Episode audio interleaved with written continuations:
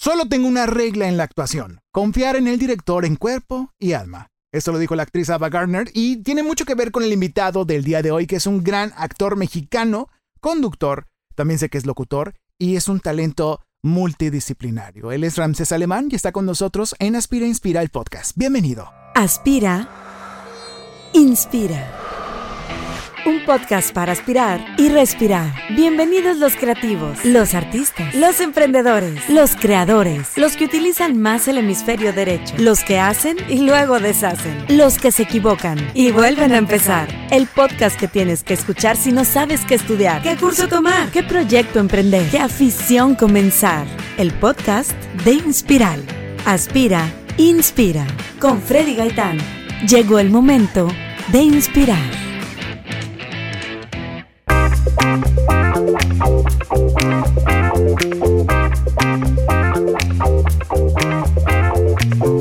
Así como lo escuchaste, está con nosotros Ramsés Alemán. Ya por fin se nos hizo. Sí, aquí aplausos ficticios de gente que ya falleció hace, 100 hace 50 años, pero se siguen usando los aplausos.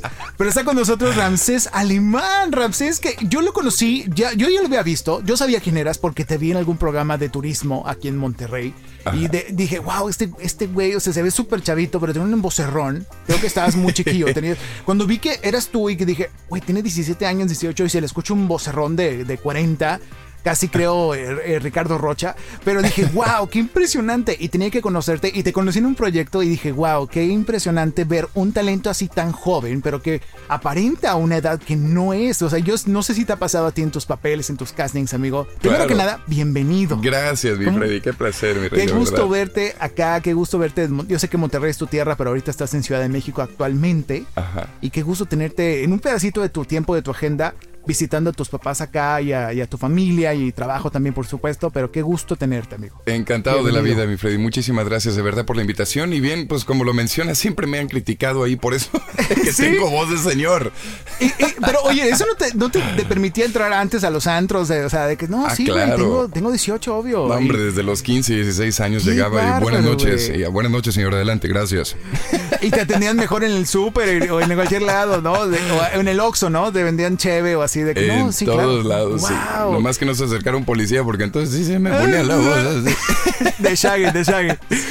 Amigo, ¿qué te decía? ¿Tu, tu papá tiene la misma voz? Sí, la verdad es que sí, este, me la heredó y estoy bastante feliz con ello, pues me, abri- me ha abierto bastantes puertas desde mis inicios y, y, pues como bien lo dices, conducción, locución, este, fui DJ también, animador, eh, ahora actor. Pero eh, desde, a ver, vamos a remontarnos. Para la gente que, ya, que no sabe quién es Ramsés Alemán, o si sabes, pues no, ya eh, podrás investigarlo en Instagram, podrás conocer más de este gran actor que ha participado en varias novelas, que más adelante vamos a hablar de, de dónde ha estado. Pero eh, todo empezó aquí en Monterrey, tú eres regio. Exactamente. Y tú empezaste, eh, tu papá tenía, eh, bueno, iba a, poner cintas, ¿no? Sí, tenía... Exacto, él tiene un de- salón de eventos un aquí salón en eventos, Monterrey ajá. todavía. Este, está acá en San Nicolás de los Garza y Ya.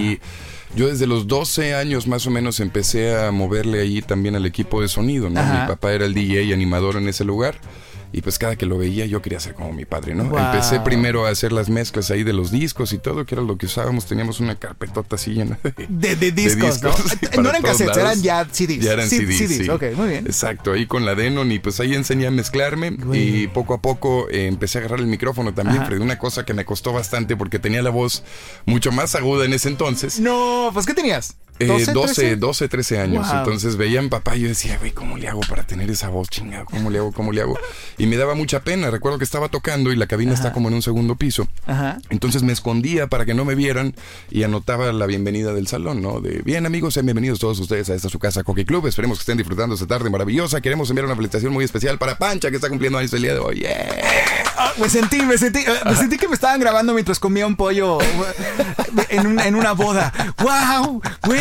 Haz qué- de cuenta que eso. Qué ya- interesante. Pero, pero con tu voz de niño me lo imagino, ¿no? Exacto, y poco a poco empecé ya con el transcurso del tiempo a, a levantarme un poquito, ¿no? Ya no me daba pena que me vieran ahí en la cabina y luego empecé a bajarme, a animar, ¿no? Ahí a, a bailar payaso sí, sí. de rodeo y no rompas más con la banda. Como es Este, manda para todos los animadores en Monterrey, ¿no? Bueno, y en todos lados, ¿no? Pero Exacto, y ya de ahí de- hice un show de concursos también, que hacía mi papá ahí mismo, un show de eh, con diferentes dinámicas ahí para la gente que, que estaba asistiendo al evento. Y ya yo empecé a agarrar ahora el show de concursos también, y pues me encantaba conducir y estar ahí con toda la gente. Ese Y- fue mi inicio, así. Te gustaba convivir con la gente, te gustaba eh, animarlos, a platicar con ellos, yo me acuerdo. Y de ahí, ¿cómo surgió tu entrada a la televisión? Híjole. ¿Hiciste algún casting? ¿Te llegó algo? ¿O alguien te dijo, oye, vas? Mira, estaba en secundaria, siempre fue muy malo, la verdad, para los estudios. No para los estudios, sino era muy indisciplinado y platicaba muchísimo en clase. O para lo tradicional que conocíamos, porque hoy en día hay una apertura más grande de, oye, explota el talento en el que eres bueno. O sea, quizás no eres el mejor en matemáticas, pero ¿qué tal en español, en ciencias o en otro lado, no? Exacto, exacto. y te pasó eso, era, te batallabas. Estuve en una secundaria, me expulsaron, fui a otra, me expulsaron. Wow, güey. ¿Pero ¿Qué tenías que Terminé hacer? ¿Qué tenías que hacer para que te expulsaran? ¿Puedes decirlo? es que me ponía con los maestros porque me decían algo, yo no, profe, no es cierto. O sea, No, no, no, no. Y luego aparte ya el bozarrón que se iba formando Sí, a esa edad, ya, ya imponía y no, pues córrelo porque me iba va- aplicando, exacto. No, no, no. Y luego estuve, te digo, en esas tres secundarias, por fin logré graduarme de la secundaria.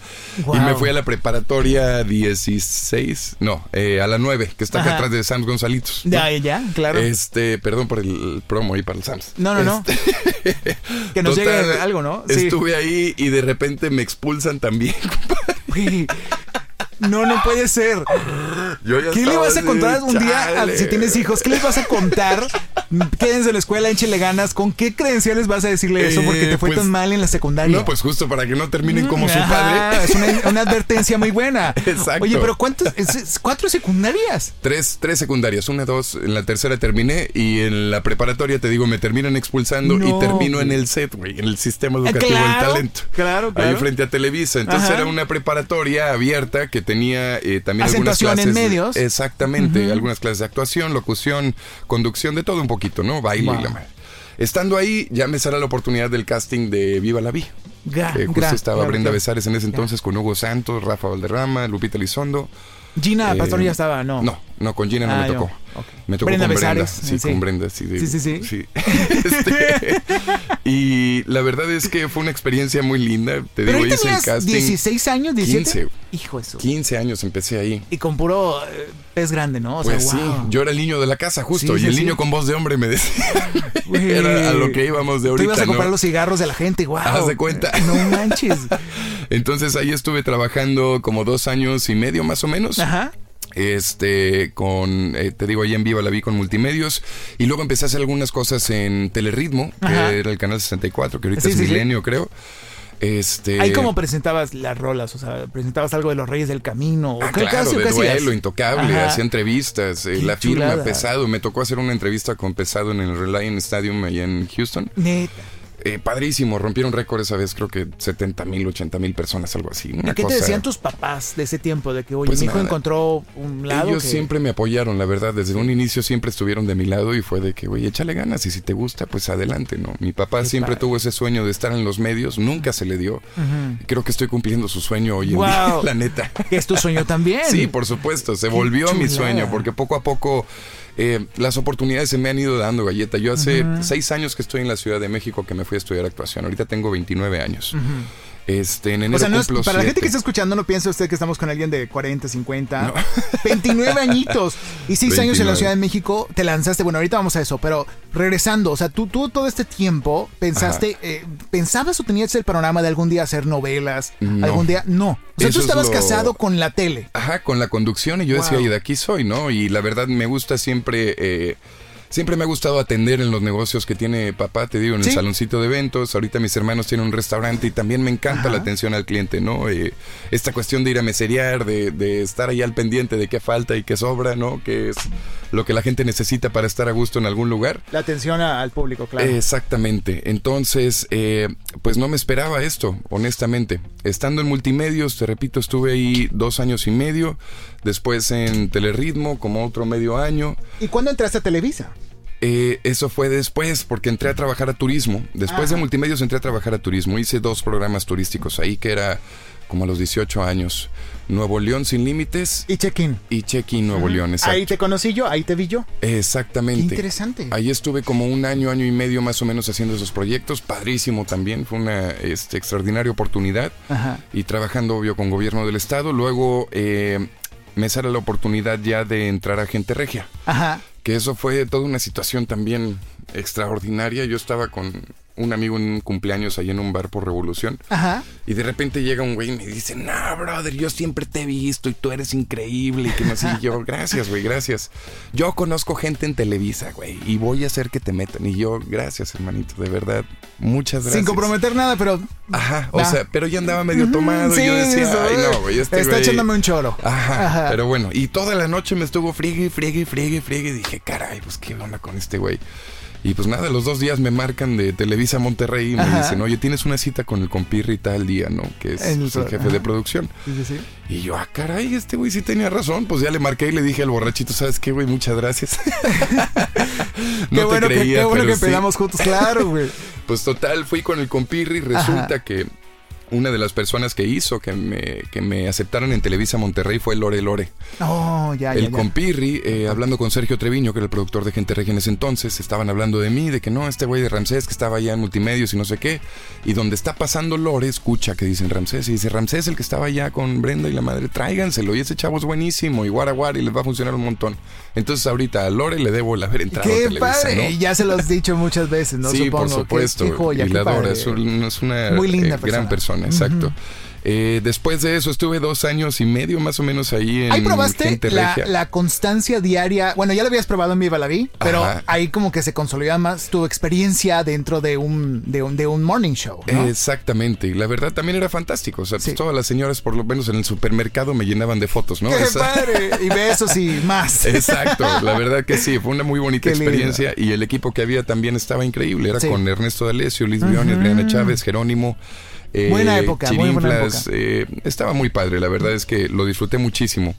Posteriormente, estando ahí en Gente Regia, me toca hacer el comercial o la mención de Ajá. que van a ir los del CEA a hacer casting, ¿no? Wow. Este, entonces, eh, pues hago la mención de gente de Monterrey, amigos, no pierdas tu oportunidad. Tal fecha vienen los del CEA para hacer tu casting. Eh, ven y demuestra tu talento, ¿no? Ajá. Terminé la mención y me dice Sergio Treviño, el productor, me dice, güey, ¿por qué no haces tú el casting? Y yo, ah, caray, pues, Pues, pues es que no sé, güey, yo no sé nada de actuación. Y me dijo, no, güey, ahí hay conducción, locución, de todo. Estás hablando del mundo de los medios, Rama, ahí hay de todo, güey. Dale, Sí, a ver qué pedo. Y dije, ah, bueno, pues está bien. Hice el casting en Monterrey, quedé, me mandan a hacer casting en la Ciudad de México. fuiste. Esa fue otra historia, sí, porque llegué y había gente tan bonita, galleta, que dije, no, güey, ¿para qué gastaste en el vuelo, compadre? Pero tú te consideras bien. O, sea, no, sí, o sea, un poquito más llenito, estaba descuidadón. No, Ah. no soy una persona fea, pero la gente que había ahí eran supermodelos. Sí, claro. O sea, niños y niñas, increíbles. Que hicieron cara sí. en el gimnasio, dices tú. ¿no? O sea, Exactamente, guau. exacto. Pero, pero, o sea, pero tú decías, yo pues puedo dar algo, ¿no? O sea, tengo, Eh, tengo. dije, por me algo han me dicho, hablaron. Me han dicho. Por algo me Ajá. hablaron, pero luego ya estando ahí dije, güey, me hablaron para hacer bola, güey, no voy a quedar. Entonces hice el casting bien agüitado, les hablé a mis papás, les dije, pamba, olviden que vine a México, conocí Televisa y se chino, o sea, ya no va a pasar nada más. Perdón, ¿puedo usar lenguaje? No, sí, haz lo que quieras. Pero Este- pesimista como, como, a veces suele ser en los castings. Pues, Para. más que pesimista, realista, ¿no? Ajá. Una cuestión así de, güey, pues no, tengo, no voy a tener oportunidad, pero ya viví la experiencia, ¿no? Ya vine, me ¿no? Y Exactamente. Entonces regresé con eso y honestamente creo que me sirvió porque ya lo estaba olvidando y en diciembre me marcan y me dicen, Ram, pues felicidades, eres parte de los seleccionados. Y yo, no. Órale, güey, pues tienes que venirte ya a México y en enero para que inicies clases el 12 o el 13 de enero. Wow. Y yo, órale, me voy por ahí del 2 o el 3 y estar buscando departamentos y este fui a dar ahí una casa que rentaban los cuartos. Dije, órale, mero. Dinos algo, mero. por favor. En el CEA, ¿cómo funciona esa escuela? O sea, sé que hay una beca completa a veces. Todos, no, todo, pero, para todos pero no puedes hacer otra cosa. Exacto, Ese o es sea, lo malo, lo único Que te piden es que no interrumpas tus clases. El problema es que las clases son demasiado, eh, te exigen demasiado tiempo, ¿no? Entrábamos 8 de la mañana, salías 8 de la noche. Wow. Tú puedes hacer lo que quieras siempre y cuando no interrumpas tus clases y que cumplas con las tareas Sí. y las situaciones que te van pidiendo, ¿no? Ensayos, etcétera. Pero ellos que, ¿de qué se agarran? O sea, te invierten en ti porque ya eres un asset de ellos y si sale un proyecto o algo, pues ellos ahí ya se agarran, ¿no? Supongo. ¿O cómo Exacto, funciona? ellos te entrenan para estar en su empresa. O sea, Ya, a- ya, antes no existía esa cuestión de hacer como Wow. un contrato al momento de empezar a estudiar. Ya. Eh, ahorita ya lo hacen porque muchos terminaban de estudiar en el CEA y se iban a trabajar a TV Azteca. Entonces decía el CEA, Sí. espérame, güey, o sea, aquí Lo no nadie haciendo. paga, nadie Claro. paga, no cuesta estudiar ahí, te digo. Lo único que sí te piden es que tú te mantengas de alguna manera. Entonces ahí pues, los fines de semana te vas a meserear, te vas a trabajar de Gio. Sí, eh, sí, a vender zapatos, yo O qué sé. que salían, ajá. Exactamente, pero sobre todo era como otras cuestiones diferentes a los proyectos, porque estando en el SEA no te permiten, supuestamente. Porque hay muchos Sí. compañeros que sí. sí. Sí, sí, Hay, hay Este- gente que, que sale a hacer doblajes, tiene un programa o, o ya en producciones o claro, claro, claro. Exacto, es una escuela maravillosa definitivamente, ¿Cuánto pero sí exige ahí? demasiado. Dos años. El plan era hacerlo un año nada más. La carrera dura tres. Ok. Pero hay una, hay un taller especial de un año que fue a donde me metieron primero. En ese taller especial meten a la gente que ya ha tenido algo que ver en los medios. Seas Ya. modelo, seas conductor, seas locutor, seas lo que sea. Si tuviste ya algo que ver, ellos creen que en un año puede ser suficiente para que te gradúes, ¿no? Wow. Muchas veces funciona, a veces no. Cada dos meses te están eh, calificando, digamos. Entonces, a los seis meses de estar yo en el taller, que iba Ajá. a ser un año, me dice el señor Cobo Ramsés, eh, ¿sabes qué? Quiero que te quedes otro año aquí. Entonces, estos seis meses que quedan del semestre, te vas a pasar, del año, perdón, te vas a pasar a segundo Ok. y vas a ser tercero.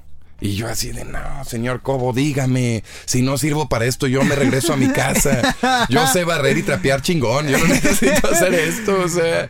Hay un negocio familiar en el que puedo estar, no pasa nada. Ajá, o sea, si no sirvo para esto, dímelo. Tú o mi sea, objetivo de- ajá. Sí, yo sí, y hasta los maestros les decía, no, no los amenazaba, pero les comentaba de maestro, neta, dígame, yo no tengo necesidad, o sea, no es como que me supermuera si no logro estar en la televisión. Ajá. Si soy bueno para esto, qué bueno, me Ajá. encantaría hacerlo y lo voy a hacer con todo el amor del mundo, pero si no...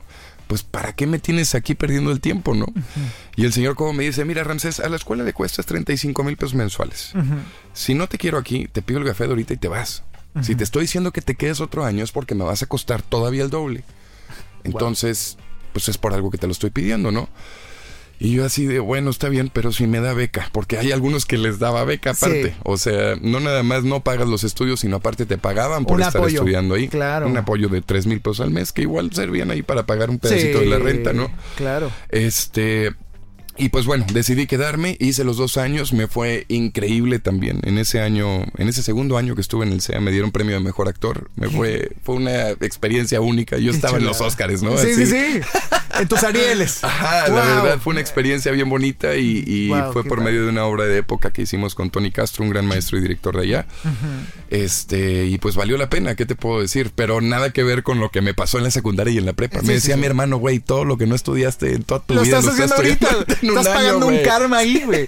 Y los maestros son más, más, eh, sí son a veces más duros, ¿no? Sí, no, claro, y súper exigentes y, y, perdón, pero ma- mamucos, ¿no? es porque... tienen que serlo, es un filtro también. Exacto, y ellos mismos, o sea, ellos te están haciendo el favor de que estudies ahí. Tú no le puedes decir al maestro de que, espérate, güey, yo estoy pagando colegiatura, porque pues no, brother, aquí No no. es lo mismo, Entonces claro. tienes que portarte bien, hacer las cosas bien, llegar a tiempo, pero hay maestros que están así en la puerta, así con el reloj. Y llegaba así la hora, pum, la cerraban. Si y no quiere venir, te no asomabas venga. tú por la ventana así de maestro y te decía así de Bye. adiós. Y tú, chinga. Entonces te Hijos. enseñan a ser responsable. Sí, te, sí, sí. te estás muriendo de hambre ahí porque Claro. está, que está complicada la situación de repente como para vivir. Sí, eh, no, no, pues, no, es, chido, es para ¿no? una renta y no de cualquier lugar porque sé que eh, en Ciudad de México es otra cosa. ¿no? Es Pero complicado, pero pues andar en camión, comida, obviamente, claro. exacto, los tiempos, el tráfico, es todo un espectáculo vivir allá, pero una experiencia que realmente no cambiaría por nada en mi vida. Es, lo volvería a hacer una y mil veces, ¿no? Qué genial. Valió Oye, y mientras estabas estudiando, ¿salió algún proyecto? Bueno, sé que está la obra con Tony, digo, la producción con Tony Castro, pero Ajá. fuera de eso, ¿qué más estuviste haciendo? ¿Ya te podían prospectar o no? Esta, no, te digo, el señor Cobo pide como, güey, ustedes no pueden ir a pedir trabajo mientras estés estudiando. Ok. Pero lo que pasa es que de repente te pescas algún productor en el elevador y dice, ¿tú qué onda, güey? No, pues estoy estudiando aquí y ya de esa manera pueden elegirte para algún proyecto, pero es algo, digamos, extraordinario, no suele Sí. suceder, ¿no? Sucede muy de repente, pero es a un 2%, yo Sí, creo, de la cantidad de es un gran estudiantes que hay. Exacto. Y honestamente a mí no me tocó. De hecho, me llegaron a ofrecer en algún momento un proyecto y el señor Cobo me dijo que no. Fui y se le hice de todos porque era para la... ¿Cómo se llama? La candidata, Ah, ya, ya. creo. Sí, sí, sí. Y yo iba a ser un guarro que salía ahí en la novela. Entonces me mandan a hablar y me dicen, oye Ram, este, pues para que hagas este personaje, guara guara. Y el señor Cobo dice que no. Entonces le dice a la producción, no, este güey no va a salir. No se va, no se va a No se va a papel", exponer en ¿no? eso. Ajá. Y yo, ¿cómo? Entonces voy con el señor Cobo Ajá. y le digo, señor Cobo, pues me tienes estudiando aquí, güey, un año y medio, no tengo dinero, güey, o sea, necesito Ayúdame sacar algo, algo, necesito claro. trabajar. Fui, le lloré, le rogué, estuve como hora y media ahí en su oficina hasta que el güey dijo, ándale, güey, ya, hazlo, Ram, ándale. Regreso con la producción y me dicen, brother, ya conseguimos a alguien más, gracias. Hijo no, yo la estaba llora. así de, "No, ¿Por qué mi oportunidad y la oportunidad de mi vida, etcétera? Hay cosas que uno no comprende de Sí. repente, Galleta, pero pues bueno, el señor con su experiencia y Sí, con sí, su edad sabe perfectamente qué es lo que tiene que hacer y qué no, ¿no? Y ha visto pasar a tantos talentos que sabe cómo Exacto. cuajar, con cuándo van a cuajar y tenía razón a lo mejor. Sí, o sea, Sí. por algo o para algo pasan Tenía una las cosas, corazonada. ¿no? Y honestamente yo lo adoro, le debo muchísimo. Qué para padre. empezar mi madurez, creo que, que la tuve ahí en el CEA justamente, te digo. en Es que seguía siendo un- muy chavo, o sea, Ajá, aunque, tenía aunque tenías un chorro de vuelo 22, recorrido. Sí, sí, sí. pues, 22, ah, 23 años entré por ahí. pero te aventaste a vivir en la gran ciudad y todo, y aventarte en la renta y autosuficiente. Porque aquí, pues Exacto. bueno, a gusto, trabajabas como loco, pero también llegabas con tus papás y estabas con Sí, ellos, tú convivías con ellos, pero es otra vida, ¿no? O sea, No, allá pues ve y haz tu súper y a ver qué Sí, te haces y a ver qué te compras si y a ver qué te sirve y a, ver, a qué no, horas. y a- exactamente, o sea, es todo un show, pero como te digo, valió la pena. Sí fue una experiencia increíble. Te graduaste del CEA Ajá. en 2011, En el 2012? 2000, no, 16 Ya. me gradué. Sí, Ok. porque hace 6 años me fui. Ah, ya, ya. Fue en el Empezaste, 16 ok. que salí, para el Ujú. 17 ya estaba graduado. Wow. 18, 19, 20, sí. Y un graduado, ¿qué debe de hacer después? Pedir chamba, no hay más. Pero ¿hay una bolsa de trabajo? ¿Cómo Ahí mismo en eso? Televisa adentro está el edificio donde se encuentra el CEA, ¿no? Ajá. Pero hay un edificio también al lado de todos los foros, Ajá. este, que es el edificio de producción. Entonces son cuatro pisos lleno de oficinas de todas las producciones. Entonces tú vas caminando y dice aquí Jorge Ortiz de Pinedo y este La Rosa de Guadalupe y El Dicho y eh, no sé Juan Osorio, el Güero Castro. Claro. Todos tienen sus oficinas ahí, Angelina Esma, Lucero Suárez. Entonces vas a cada oficina y así vas con tus fotitos, ¿no? Ajá. ya tienes que llevar tus fotos con tu currículum atrás. Y llegas y tocas y hola, buenas tardes, estoy buscando al jefe de reparto, por favor. No, pues es tal, órale. Entonces ya vas con el jefe de reparto y hola, buenas tardes y mamoncísimo normalmente Sí. en su computadora. Así Sí, no. Hola. Y tú, eh, mm, oye, eh, pues mira, mi nombre es Ramsés Alemán, vengo a pedir trabajo, aquí está mi currículum, voy saliendo del CEA. Ah, sí, gracias, yo te aviso. Y tú así de, güey, las fotos me costaron cuatro mil pesos. Sí, sí, sí. Fui al pinche office a imprimir madre para que se vea bien bonita, güey. Y tú me la avientas a un lado, güey. No se vale, ¿Y caray, cuántas veces sea, te pasó eso? No, O sea, hombre, montones. todavía hasta la fecha. No, no podría acabar de contar honestamente. Wow. Y sí es bien complicado, pero bueno, estaba trabajando en eso, eh, tratar de conseguir trabajo y mientras me puse a, a trabajar como Gio en una gasolinera repartiendo café. Ajá. Este, y era pues para solventar mis gastos, Sí, ¿no? sí, sí. Eh, salió ahí las gasolineras BP, Ujú. las British. Petroleum, era la primera que hacían ahí en México y me Wow. tocó la oportunidad de trabajar con ellos. Y pues ahí pude hacerme de algo de lanita para poder mantenerme un poco y poder seguir buscando chamba. Y mi primer eh, chamba fue la de me declaro culpable. ¿Sí? me declaro culpable y culpable. Pero Y antes de eso ya habías hecho la café, rosa o no habías hecho la rosa. No, todavía, Todavía no. Todavía no. Ese fue mi primerito. Y la neta sí me puse muy nervioso. O sea, ahorita ¿Ahí qué veo algunas papel escenas. interpretaste en Me Se llamaba Manuel, era un portero de, pues prácticamente de la selección, Ok. este, o de uno de los equipos más importantes de México, y pues el protagonista era el delantero, ¿no? Ajá. Este, eh, que era el Paolo, el nombre es Juan Diego Covarrubias, Ajá. este, y le terminaba bajando a su novia, ¿no? No. De- sí, de alguna manera ahí. Estuvo muy padre la experiencia y todo, pero justo me ofrecieron esa chamba cuando estaba trabajando, te digo, eh, repartiendo café. Entonces No, fue muy no, emocionante no. así soltar mi hielera y decir, quítense, güey. Tengo doble sí voy vida a aquí. actuar, güey". Dios santo, wow. Así se dio y poco a poco después de eso ya empezaron a hablar de la rosa y que del dicho y que hice también participación con eh, eh, eh, Sin Miedo a la Verdad, eh, Por Amar Sin Ley, eh, ¿qué otras? Es que luego se me van. Obras Pero- de teatro también, sí. que hice como tres, cuatro producciones allá grandes. De las chicas también hubo unas cuantas más porque hay un concepto de teatro en corto. Sí, sí, allá. sí. Este, que creo que aquí en Monterrey también hay ya. Y allá lo trae, un- ese proyecto uno es Lola Cortés que trae una academia con Es justamente corto. ¿Es ese y con no? Fer Lozano Ajá, y con. Paco Lalas, Sí, ¿no? claro. ellos tres. Ese fue, así se llama teatro en corto. Había dos, tres sucursales y con ellos hice como dos o tres producciones. Qué padre. No cuestan, fue una experiencia linda, pero no, no costean, perdón, más bien. O sea, uno Sí como actor no sí cuestan, pero no costean. Eh, para Pero los bueno, que no conocen el es- concepto, escalar, pues es una escalar. casa con varios cuartos y Sí. en cada cuarto presentan una obra de teatro. Caben 6, 7 personas por función. y 25 minutos Ajá, algo así. 20, 25 minutos. Es muy corta la obra. Eh, pero fue una experiencia linda y es como para irte desenvolviendo un poco con la gente, ¿no? Ya. Pero Eh, antes de eso, platícanos, ¿cómo es una grabación? Por ejemplo, Me Declaro Culpable, ¿cómo fue tu primera experiencia en un foro? ¿Tienes chícharo o no tienes chícharo? ¿Cómo es la producción? ¿Qué te tocó a ti en tu personaje? ¿Cómo Híjole. es una grabación de Televisa Ajá. desde el punto de vista de un, de un talento emergente que va entrando? La mayoría te ofrecen eh, chícharo, pero es como es como mal visto, digamos. Ya. A menos de que seas el protagónico y tengas mil escenas en Sí. el día, güey, pues entonces sí, pues está cañón que te las aprendas todas, ¿no? Pero tus papeles están más tranquilos y dices tú, Exacto, exacto, se puede hacer. Ya este último papel ya no utiliza el chícharo para nada. Ajá. O sea, te digo, lo vas soltando poco a poco, vas agarrando tus mañas, por así decirlo, para aprenderte los textos rápido y estar listo para tu siguiente escena. ¿A- a- ¿Alguna vez pensaste que te ibas a... eh, que- o sea, en secundaria batallabas con la escuela porque te tenías que machetear cosas, pero terminaste haciéndolo en tu carrera de actor?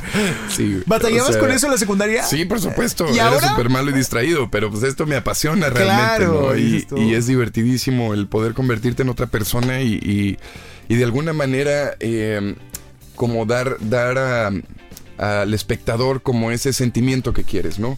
Eh, lo padre del arte en general creo que es el transmitir. Entonces el poder transmitir esa emoción a través de un personaje o de una situación eh, que estás haciendo en pantalla Claro. hacia el espectador, pues es padrísimo, ¿no? Es lindísimo. Estás desconectado completamente, estás en otro mundo. Es como si no existiera lo demás mientras estás haciéndolo, ¿no? Y lo vale, vale la frega de aprenderse los libretos, todo Por eso, supuesto, ¿no? por supuesto. Y al momento de estar en una producción más grande, te digo, como esta última que fue Te doy la vida, eh, pues sí era de todos los días estar grabando. Entonces empezabas a las 8 de la mañana, terminabas 10, 11 de la noche, al siguiente día otra vez lo mismo y todo el día. Y, tus llamados grabaras- son larguísimos, pero tienes breaks, tienes obviamente Ajá. cambios de escena, cambios de vestuario, o van por locaciones. ¿Cómo funciona eso? Había, mira, todo se, se graba en, en desorden cronológico. O sea, eh, hay veces que... estás- ¿Aprovechan un mismo lo- una misma locación? Esa- eso siempre se hace, sí.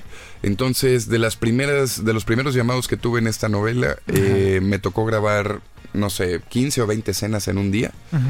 Eh, de las cuales la primera era del capítulo 1, la escena 35. La segunda era del capítulo 10, la escena 20. Wow. La tercera era del capítulo 15, la escena 45. O sea, todo salteado. Entonces, ¿Y qué, qué- qué desarrollo te dan de que aquí ya cortaste con ella, aquí quieres recuperarla? Ajá, así es como se va manejando y que tú al momento de estudiar, obviamente, y de Sí. llegar al, al, eh, al foro o a la locación, ya tienes que estar preparado con eso. ¿De dónde voy? ¿A dónde vengo? ¿no? Dios ¿De dónde vengo? Perdón, y a dónde voy. Pero para eso ya tienes todo el desarrollo del personaje en esos capítulos. O sea, ya sabes qué va a pasar. Exacto, o sea, lo ideal es leer la historia desde un inicio, todo, Completita. que estás hablando de 84 capítulos de una hora. Dios. Pero tienes que aventártelos lo más rápido que puedas para comprender bien los personajes, saber exactamente qué es lo que siente cada uno cuando está con tu personaje, No, qué es lo que no. siente tu personaje hacia los demás, o sea, y cómo se va eh, lidiando, ¿no? Cómo, cómo, se van lidiando los Tu personaje personajes. se va abriendo también, se va moviendo. Exactamente, Y sí. Cómo no- empieza y cómo termina, no es lo mismo. ¿No te ha pasado que,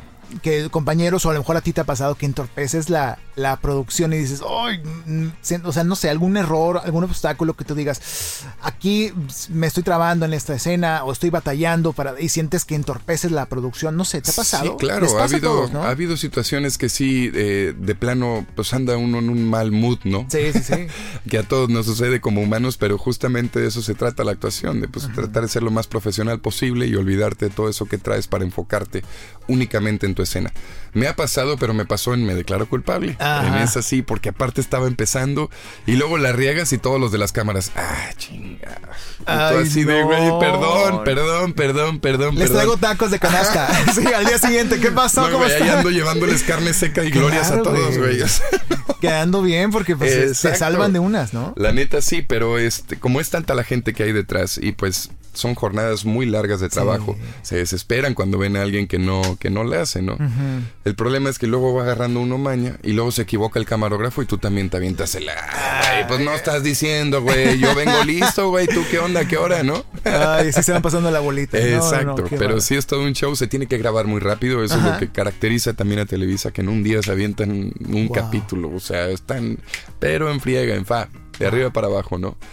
Este, está muy, muy divertido, vale ¿Cuál ha sido tu novela que digas, wow, esta ha sido mi favorita hasta ahora de lo que he hecho? Te doy la vida, porque Sí. sí, ese fue una pues un trampolín, digamos, para que mucha gente me conociera, no nada más aquí en México, sino también en Latinoamérica. Ahorita está saliendo en España, salió en Estados. Unidos, en Univisión, con increíbles números también, se rompieron récords de audiencia.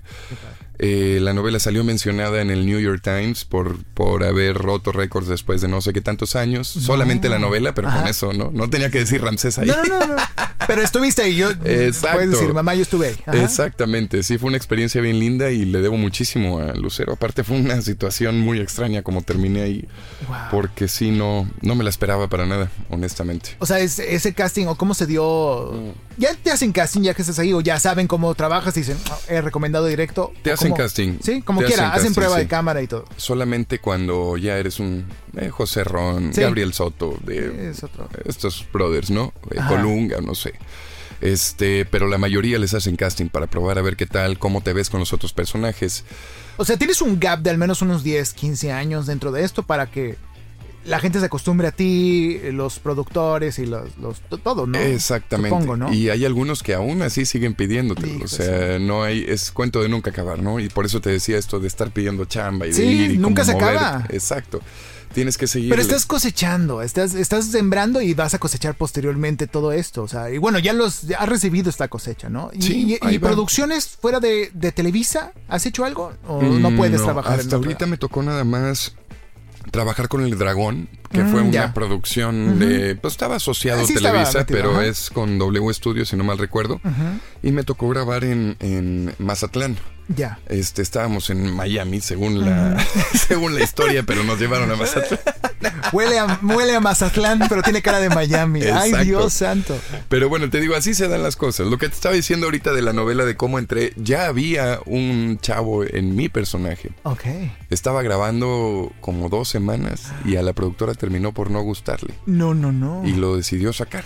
Fue así de, brother, ¿sabes qué? No me sirves. Iba saliendo la productora del foro y yo estaba grabando con médicos, que esa Ajá. es otra historia, güey. A Que ver, me a habían ver, contratado como, como actor y me tenían extreando ahí, o sea... Pero No. horrible, porque uno está, pues, tienes la impotencia Sí, de que sí, no puedes ¿por hacer nada, pero tampoco puedes quedar- Esto, Ajá. exacto, no puedo quedar mal ni hacerla de todos, ni hacérsela de pedo aquí a todos. Ajá.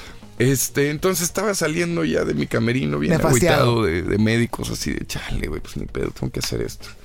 Y donde voy saliendo así con mis papelitos, va pasando Lucero saliendo del estudio. Recién corrido el otro güey, de Ajá. milagro me la topé así y me dice, oye, oye, ¿qué estás haciendo aquí? Y yo, pues nada, Lucero, estoy extrañando, o sea, no, no tengo nada que hacer. Tu personaje no tiene secuencia. Y yo, no, güey, no tengo ni personaje, ¿cómo te explico? Wow. O sea, no. me dice, ok, Ramsés, ¿verdad? Y yo, sí, ok. Se va. Al siguiente día me marcan de su oficina. Me dije que, güey, tienes cita con Lucero a las 7 de la tarde. Ah, pues está bien.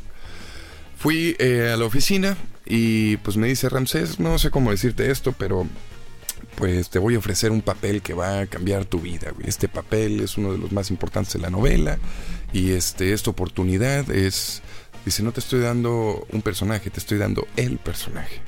Y esta oportunidad se dio así, ya sabes, había un chavo que no me gustó, te vi pasando, tú hiciste un casting conmigo hace dos años, me gustó lo que hiciste, me sirves para esto, ¿quieres hacerlo? Y yo así de, ¿qué, Güey, güey? O sea, Claro. Pero, no, qué interesante que un casting de hace dos años te sembrara todo eso. O sea, le- le- le- Exacto. te quedaste en su memoria. a veces no, no y tú, el subestimas. Ajá, pero subestimas de que, ay, fallé 10 castings. Pero son 10 oportunidades que después llegan, ¿no? Exacto, y siempre pasa, siempre uno que termina de hacer el casting, lo que te recomiendan justamente es lo que yo hice cuando el casting del SEA, que lo olvides, güey, como si no estuviera pasando ya, ¿no? Pero, eh, bueno, en este no hubo necesidad de casting, me contrataron así. El problema fue que me contrataron un jueves y el lunes empecé a grabar. O sea, O sea, había leído 10 capítulos no, no, y estaba no. estudiando las escenas que tenía para el lunes, que justo eran 15 escenas, ¿no? Fue todo un show, entonces ahí de la mano de los directores que eran El Niño y Sergio Cataño me estuvieron apoyando para, para poder lograr este personaje que llegara donde tenía que llegar. Eh, luego me lo pedían todo teto y luego no tan teto. eh, bájale a la tetez, ¿no? Ay, Necesito no, no, que no. se vea el, el galán y que no sé qué yo, güey. Pero o sea, es que al principio... Me- sí, güey. Alguien explíqueme. Exacto, todo fue como muy rápido, pero se dio y honestamente a la gente le encantó, que eso es lo más importante, ¿no? Yo Qué bonito. este, pues uno de todos modos está con su inseguridad de, güey, lo estará haciendo bien, estará funcionando, eh, Sí. valdrá la pena, etcétera, pero la misma gente creo que es la que se encarga de decirte si estás haciendo bien tu trabajo o no. ¿No? El cariño y, y las muestras de, de la gente, te digo, de tantos lados. Yo empecé con 17 mil, 18 mil seguidores la cuenta de Instagram. Ajá. Recién empezó la novela, ahorita va en 170 y tantos mil. O sea, ha habido buena respuesta, la gente se va conectando contigo y... Muy cañón, la neta. Y fue a través o a raíz de la telenovela de Te Doy la Vida, trabajando con Ron, que también es un peladazo, Jos- Sí. José Ron, y con Ara Saldívar, que es una gran compañera, Dairen Chávez, y pues, ¿qué te digo? La Buenfil, Claro. Omar Fierro, César Évora, eh, Nuria Bajes, hay un montón de gente ahí. ¿Tú veías novelas de chiquito o no?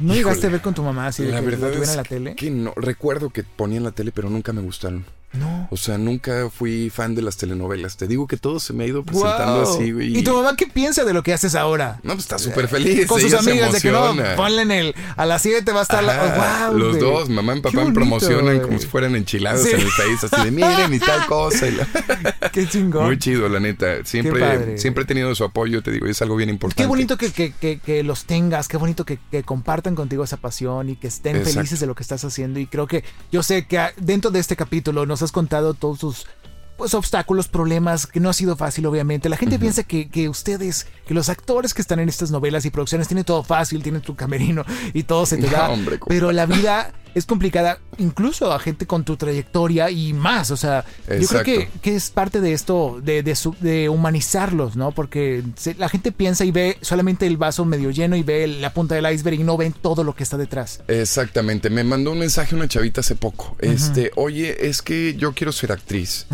pero en mi país no tenemos las oportunidades que les dan a ustedes en su país. Y yo, pero qué, ¿de qué oportunidades me estás hablando? O sea, como si hubiesen ¿Dónde ido a mi casa así de, oye, Ramsés, ¿puedes salir en esta novela, por favor, güey? Nos hace falta alguien como tú. Claro que no, o sea, es todo un show.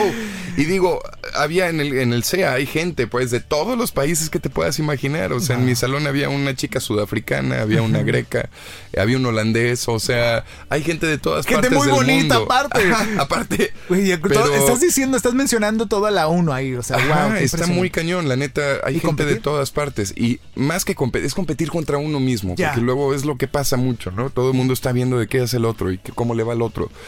Y es desgastante, güey. O sea, ¿Qué- lo único que haces no compararte entonces. Exacto, o sea, compárate. He estado viendo Rocky y justo le dice a- al Creed, porque estaba Ajá. viendo ya la de Creed, ya me aventé las 5 de Rocky. y le dice, güey, mira al espejo. ¿Ves a ese güey de ahí? Ese güey es con el que tienes que competir, güey. No. No con los demás, tú enfócate en ti y en lo que tú puedes lograr, ¿no? Más que estar viendo, todos tienen su tiempo, hay quienes se arrancan y cantidad de gente compadre, que he visto pasar al lado de mí y van y se dan en la madre y ya no los vuelves a ver. O sea, el chiste es seguir ahí a tu ritmo, a como vayas pudiendo, solita la vida te va a ir correspondiendo si lo haces con amor y pasión, ¿no? De eso se trata, de hacer las cosas eh, pues por uno mismo realmente y por querer salir adelante tú, no por estar viendo al de al lado. Si te distraes viendo al de al lado vas a perder, o sea, no lo hagas. No, no vas a ver el frente, claro. No, no, no, no, no se trata de eso, te digo, es de enfocarse en uno mismo, es eso. ¿Y qué sigue para ti, amigo? O sea, yo sé que estás en, en pláticas, a lo mejor hay proyectos que no podemos hablar, que no podemos decirlos, pero ¿vas a hacer cosas fuera de las novelas? Eh, sí, justo, pues digo, uno de mis sueños ahorita sería alguna película, una serie, es algo, que es, vaya, a lo que quisiera llegar, ¿no? Ya. Pero creo que podría aventarme algunas otras telenovelas para empezar a llegar a ser protagónico o al menos este un antagónico, algún personaje padre que también este demuestre mi talento nuevamente con la gente y también con otra energía y otro personaje diferente, porque este ya muchos me creen así como el teto, güey. como vieron al no Samuel así en lentecitos, güey, y, y todo bueno y tímido y la madre ya, no hombre, cantidad de mensajes de niñas ¿Qué? de, No. es que yo quisiera tener un novio como tú y yo, es que mija, yo no soy como Samuel. No Te quieres estás conocerme. equivocando. No, no va por ahí. Güey, no, La neta quiero. Pero eso este, habla del buen actor que eres, porque te está saliendo, yo te conozco y eres, eres también, eres buena persona, pero sé que también, pues, o sea, te gusta la fiesta, cuando Sí, había sí, fiesta sí. antes de COVID, cuando se podía, pero, pero, o sea, también es, son parte de las etapas de la vida de uno, o sea, y en este caso tú estás haciendo esos personajes textos acá, bueno, o sea, los, los perfectos para presentarlos con tus papás en Navidad, dices tú, ¿no? Exactamente, sí. Y cantidad de gente, te digo, que se enamoró de- del buen Samuel Garrido y es que sí, era muy lindo. Qué padre. este, muy lindo personaje y, y fue una experiencia maravillosa, te digo, el haberlo Pero ya te falta, dices tú, quiero hacer un, a un personaje cabrón, un villano que dices, qué padre sería, ¿no? Me tocó, fíjate, en Sin Miedo a la Verdad me tocó hacer ahí a un ladrón que también pistolas y correteadera y fue todo un despapalle, ¿no? Secuestro y todo el show. Luego me tocó hacer un eh, narcotraficante también con eh, Por Amar Sin Ley, que ahí se le hacía de tos al Víctor García. Wow. Este, estaba José María Torre también ahí. Padrísima experiencia igual. Te digo, son diferentes energías y todo, pero la gente no te ubica por esos personajes. Te Sí, ubica por el personaje que salió toda la novela, güey, no el que salió dos capítulos. Sí, sí, sí. ¿Sí me entiendes? Este, digo, hay mucha gente que sí, pero Ajá. la mayoría lo pasa desapercibido. Así de este güey, pues X salió ahí tantito y ya. Tiene que estarte viendo todos los días, todos los días, como para acordarse de ti. No, pero esto es una parte, ah, yo creo que es un, un cuarto apenas de tu camino, de lo que sigue, de lo que falta.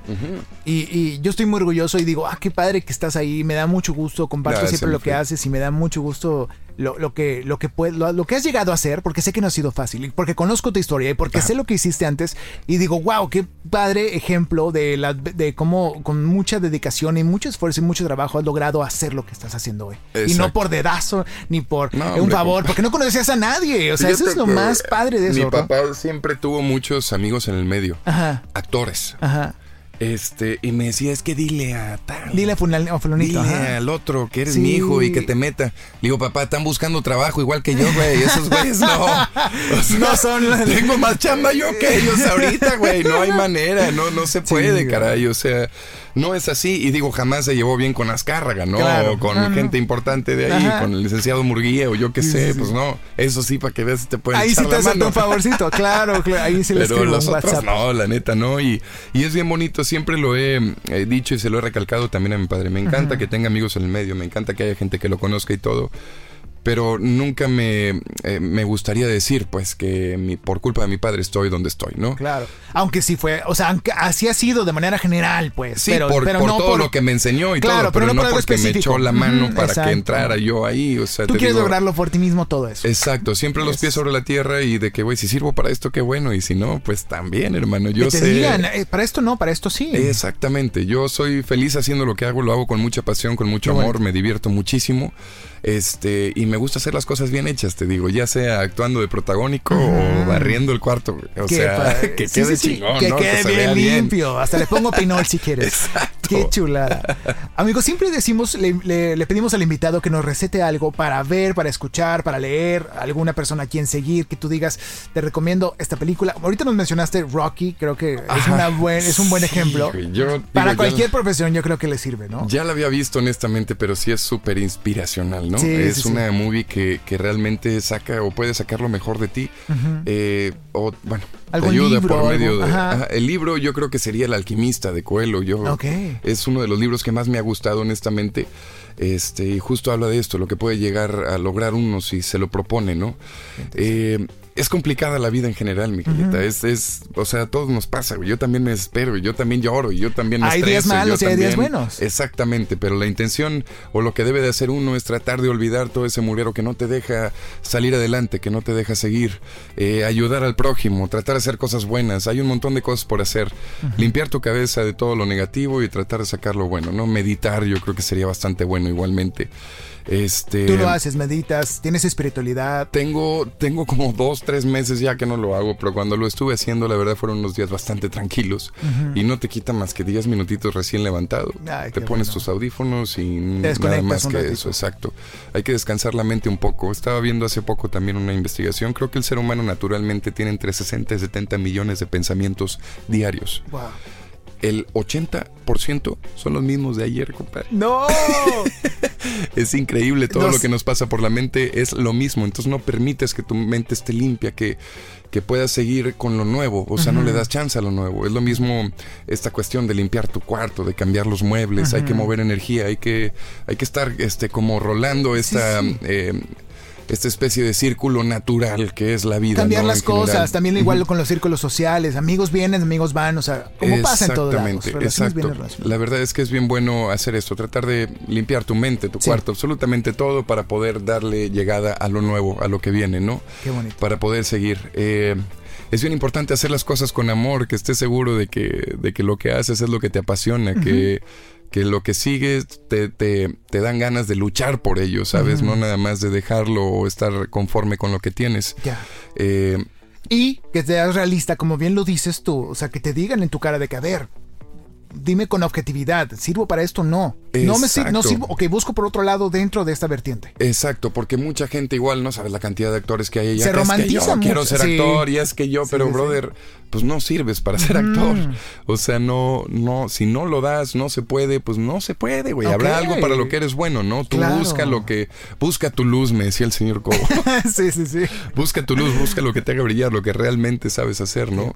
Y creo que todos lo tenemos, solo que muy pocas personas logran eh, Llegar a él. Ajá.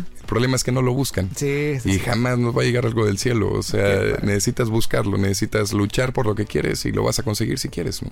Amigo, eres un talentazo. Estoy muy feliz de que hayas estado en este episodio. Gracias, por compartirnos todo eso. Y, y bueno, para la gente que quiera seguirlo, que ya escucharon su voz, ya saben cómo es. Y vieron el video también, ya, ya saben cómo es. Síganlo en arroba Ramsés. Guión bajo alemán. Alemán. Ahí en, En Instagram, Instagram. y en Facebook igual como ¿Tienes una Ramsés? Alemán. Así eh, podemos estar un poquito más en contacto. De repente me es difícil responder No, pues todos los que mensajes. Pero ahí un catch up de vez en cuando, ¿no? Ajá, Te conectas exacto. y un livecito o algo así. Sí, hago lives y trato de hacer este también Historias. Como, como las llamadas con la gente estando Ah, en los sí. lives, que eso les encanta, ¿no? Qué padre. Este, y la neta, pues sí, ahí seguimos trabajando para que vean también lo que viene, que como bien mencionas, no podemos decir mucho, solo les puedo decir que he estado casteando para algunos proyectos fuera de Televisa también. Wow. Pero ya vendrá algo bueno, amigos. Siempre, siempre he sido de la idea que después de algo malo viene algo bueno. Este, y te digo, como parte de este círculo de la vida, este ciclo sin fin, este, creo que naturalmente así es y aprendemos a vivir con él, ¿no? Eh, a esperar lo bueno, porque creo que a muchos ahorita están en una situación difícil, no se preocupen tarde o temprano. Esto tiene que cambiar, pero hay que pensar positivo y hay que luchar para que así sea, ¿no? Que, que salgamos de toda esta situación que estamos viviendo. Totalmente, mi querido Ramsés. Muchas gracias por haber estado aquí. Gracias ¿De por qué, participar mi en Freddy? este Encantado, Aspira mi rey. Qué gusto. Gracias. Con esto terminamos. Gracias a ti que estás escuchando este podcast. Recuerda, Aspira Inspira es el podcast vocacional por excelencia. Si estás buscando qué camino empezar, qué proyecto emprender, qué curso tomar, ese es el podcast para los creativos, para la gente que quiere adentrarse al mundo del entretenimiento, los medios, las artes, el marketing. Les va a servir mucho todos estos episodios, en especial este con Ramsés Alemán. Gracias por escucharnos y nos escuchamos en un próximo episodio de Aspira Inspira, el podcast. Hasta la próxima. Acabas de terminar un episodio más del podcast Aspira, Inspira, el podcast para creativos, para creativos o de los que quieren serlo. Escucha los demás episodios en Spotify y Apple Podcast. Esta es una producción de Freddy Gaitán en Inspiral México. Visita www.inspiral.com.mx.